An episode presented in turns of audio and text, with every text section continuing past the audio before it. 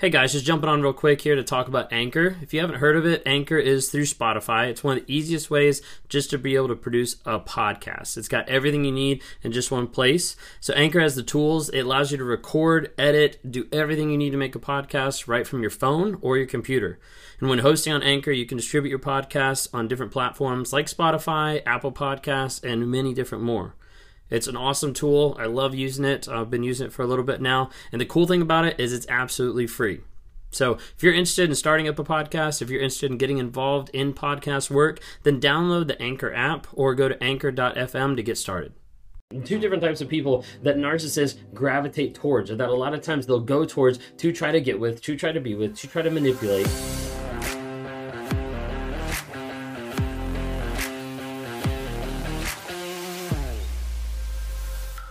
You always feel like you're attracting toxic people? Do you always feel like you're attracting narcissists? Maybe you've had a pattern of being with a narcissist in your life, of going from an overt to a covert, or multiple narcissists, or you come from a narcissist family, so you get with multiple narcissists down the road.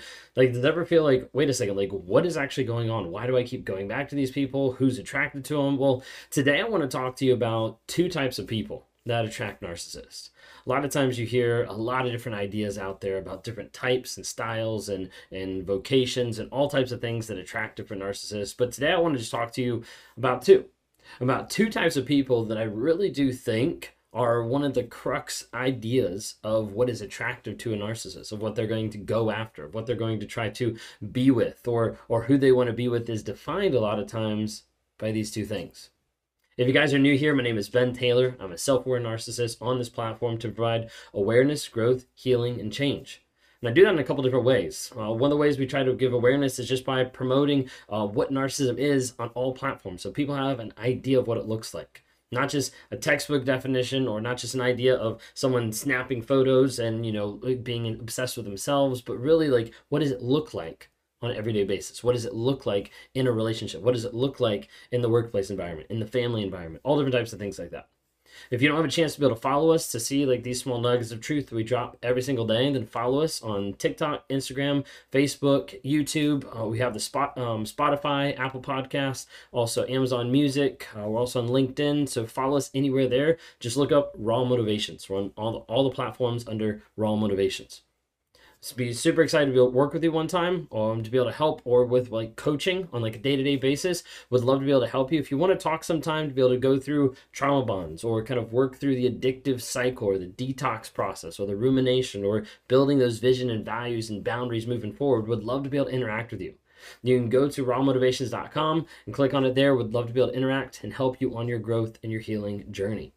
We also have a support community that we've been building over time called the narc app stands for Narcissistic Abuse Recovery Community. It's a group of like minded people that have been through the same shit that you've been through and are there to help support you through it, to help give you advice, to help guide you. Also, to have courses so you can learn more about narcissism, so you can understand more of the crazy making that's going on. Different places to be able to track your no contact, record things in journal so you can actually keep things straight or keep things private to make sure that, you know, maybe the other person isn't finding out or or seeing what's going on. We also have monthly coaching and weekly lives that happen inside the app to try to be able to spurn you forward to that growth, healing, and change. So check that out. Go to Apple Store or Google Play and just download the NARC app. Just type in N A R C, the NARC app. So, anyways, I was talking today about two different types of people that attract narcissists. Two different types of people that narcissists gravitate towards, or that a lot of times they'll go towards to try to get with, to try to be with, to try to manipulate, and a lot of times when you talk about this, of like what attracts narcissists or or what kind of people do narcissists go after, a lot of times we talk about kind of like a regular general population. You know, might be talking about like empaths, right? You know, like empaths because they have so much feeling, because they have so much heart, then they're going to go to this person, they're going to try to fix them, they're going to try to help them, all different things like that. And it's like, wait a second, like maybe it's like the empaths, like they're going after empaths. Other times people are like, no, it's like the successful people. Like narcissists purposely target successful people so they can leech off of them, so they can you know go with their status or their their high power or their authority, or maybe they do it because the person has a lot of money and they want to be able to just leech off of the money and not have a job or whatever it might be. But a lot of times people talk about empaths, successful people, talk about, you know, status, symbol, image, all those different types of things. And while some of those are true, I want to propose that it's two types of people that really attract different narcissists. Okay. And part of the reason why I'm proposing it not being those particular, like all of these different ones, is because sometimes you see differences in what happens in the relationship. Like, take for instance, like cheating. Like, in a relationship with a narcissist, a lot of times you'll get to the place where they'll start cheating. You know, will they start going out and being unfaithful and being with someone else? And a lot of times this messes with people's minds because sometimes they'll look at that person, they'll be like, wait a second, like, that's a downgrade like this person doesn't have the same looks or they don't have the same status or or money or education or image or whatever it might be and they'd be like why in the world would the narcissist go be with this person? Why would my toxic person leave me when i'm giving them everything they could possibly want and go be with that person who doesn't have near the resources or capabilities that i do? A lot of times that thinking is what screws up a lot of people and confuses them because they start thinking that it's about them when it's not. It's all about the narcissist and what they want so at the end of the day, you can be providing them a million dollars and they'll still go out and cheat on you because if they're not getting what they want, if they're not getting that ego, that entitlement, everything fed in, in that kingdom that they've built around themselves, they're going to go towards someone else. So, anyways, I keep talking about two types of people that attract narcissists. The number one, the person I think that attracts a narcissist is a person who has no sense of self, that doesn't know who they are. Now, this might be from early childhood might be from the, the the growth and the development they had with their parents. Maybe their parents didn't instill in them a sense of identity or an idea of who they are who they could be. Maybe it was more of a, an aspect of not being supported or not being known or not being seen. But a lot of times when we look at different people that have gotten with narcissists yes there's an aspect of like yeah i'm a shell of a person and i don't know who i am. But there's also an aspect that they weren't really defined of who they were beforehand because they let someone pull themselves off of that path that they were going on. So when you think about it today, do you know who you are? Like, do you really know who you are? Sometimes I'll ask people in coaching and in development, who are you apart from what you do?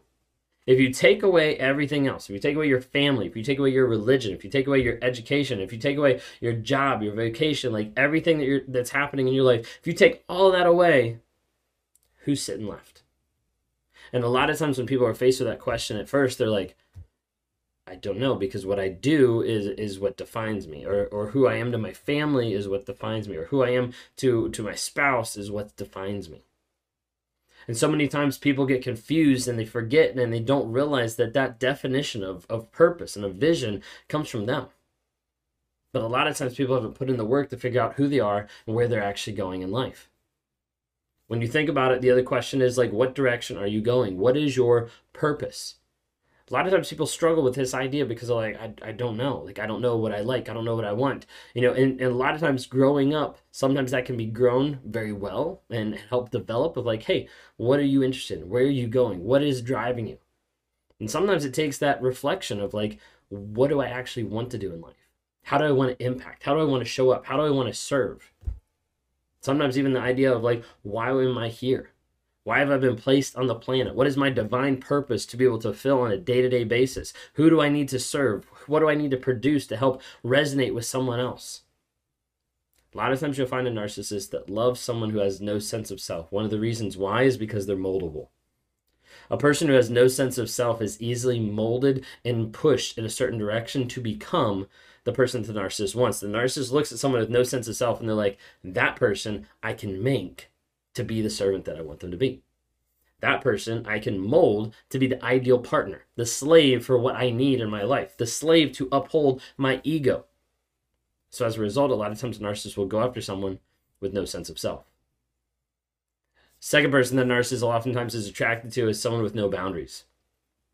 No boundaries at all. Now, a lot of times you'll see sometimes narcissists who see boundaries and they think that's attractive, not because they want that, because there's a challenge. Let me see if I can break it. Let me see if I can get over it. So sometimes that is the case. But a lot of times when people are talking about like no boundaries, they have um, no idea what boundaries are they any boundaries they set they have no consequences. They have no follow through and a lot of times they have no resolve to stick with those boundaries because they also have no sense of self. So as a result anything that they put out there they're like i'm not sure. I'm not confident of what i'm actually putting out there. So maybe and then narcissist runs right over the boundary and they're like yeah that's fine. Narcissists will go after people with no sense of self and no boundaries. The thing is the two of them work together. Because a lot of you might be watching the video or they might be asking like i don't know how to set boundaries Like, I, I don't even know where to start. Like, boundaries aren't something that makes sense in my mind. Is that you? I want to give you three different things to be able to think of. First off, if you don't know how to set boundaries, number one, start defining your sense of self because that helps align you of where your vision, your values, and who you actually are, who you are, and what direction you're going. Because you have to be able to understand this. Boundaries a lot of times are reactionary. So thinking of this, number number one, sense of self. Number two, are you setting boundaries that are reactionary or actionary? So think of it this way: if you've gotten out of a relationship where the person cheated on you, then you know going to the next relationship, hey, my boundary is don't cheat on me. If you got out of the relationship and the person was lying constantly, you go in the next relationship and you're like, hey, don't lie to me. Like that is a hard boundary that I have to have because of everything that happened. And so a lot of times people develop those. That's a that's a, a good way to do it. What I want to try to propose is a, better way to do it. Is one defining sense of self, learning the difference between reactionary and action boundaries, and those action boundaries, or the third point of the idea of the vision moving forward of who do I actually want to be. Because a lot of times instead of looking at it being like, hey, this person lied to me, let's say let's say you got out of a healthy relationship and, and no one lied to you at all. But then developing the sense of self of like, hey, the person that I want to live as, the person that I want to be, and the relationships I want to have are going to be filled with honesty and integrity.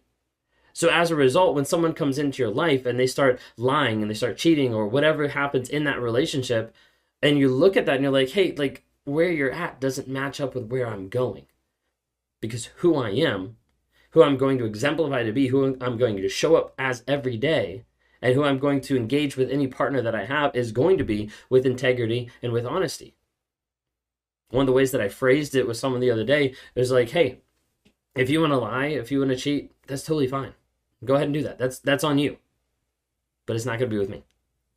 And I'm not going to allow that in my life because that's not the direction and the purpose that I have, the vision for who I want to be in this life. So I'm going to continue going down that road of having purpose, of having direction, of having vision, of having values. And if you don't have those, then we need to talk about sense of self. We need to work together to figure out who you actually are, what that actually looks like. But developing those boundaries, if you're worried about how do I how do I set those boundaries, figure out a sense of self, understand the difference between reactionary, you can develop some from reactionary and also actionary, what's the future?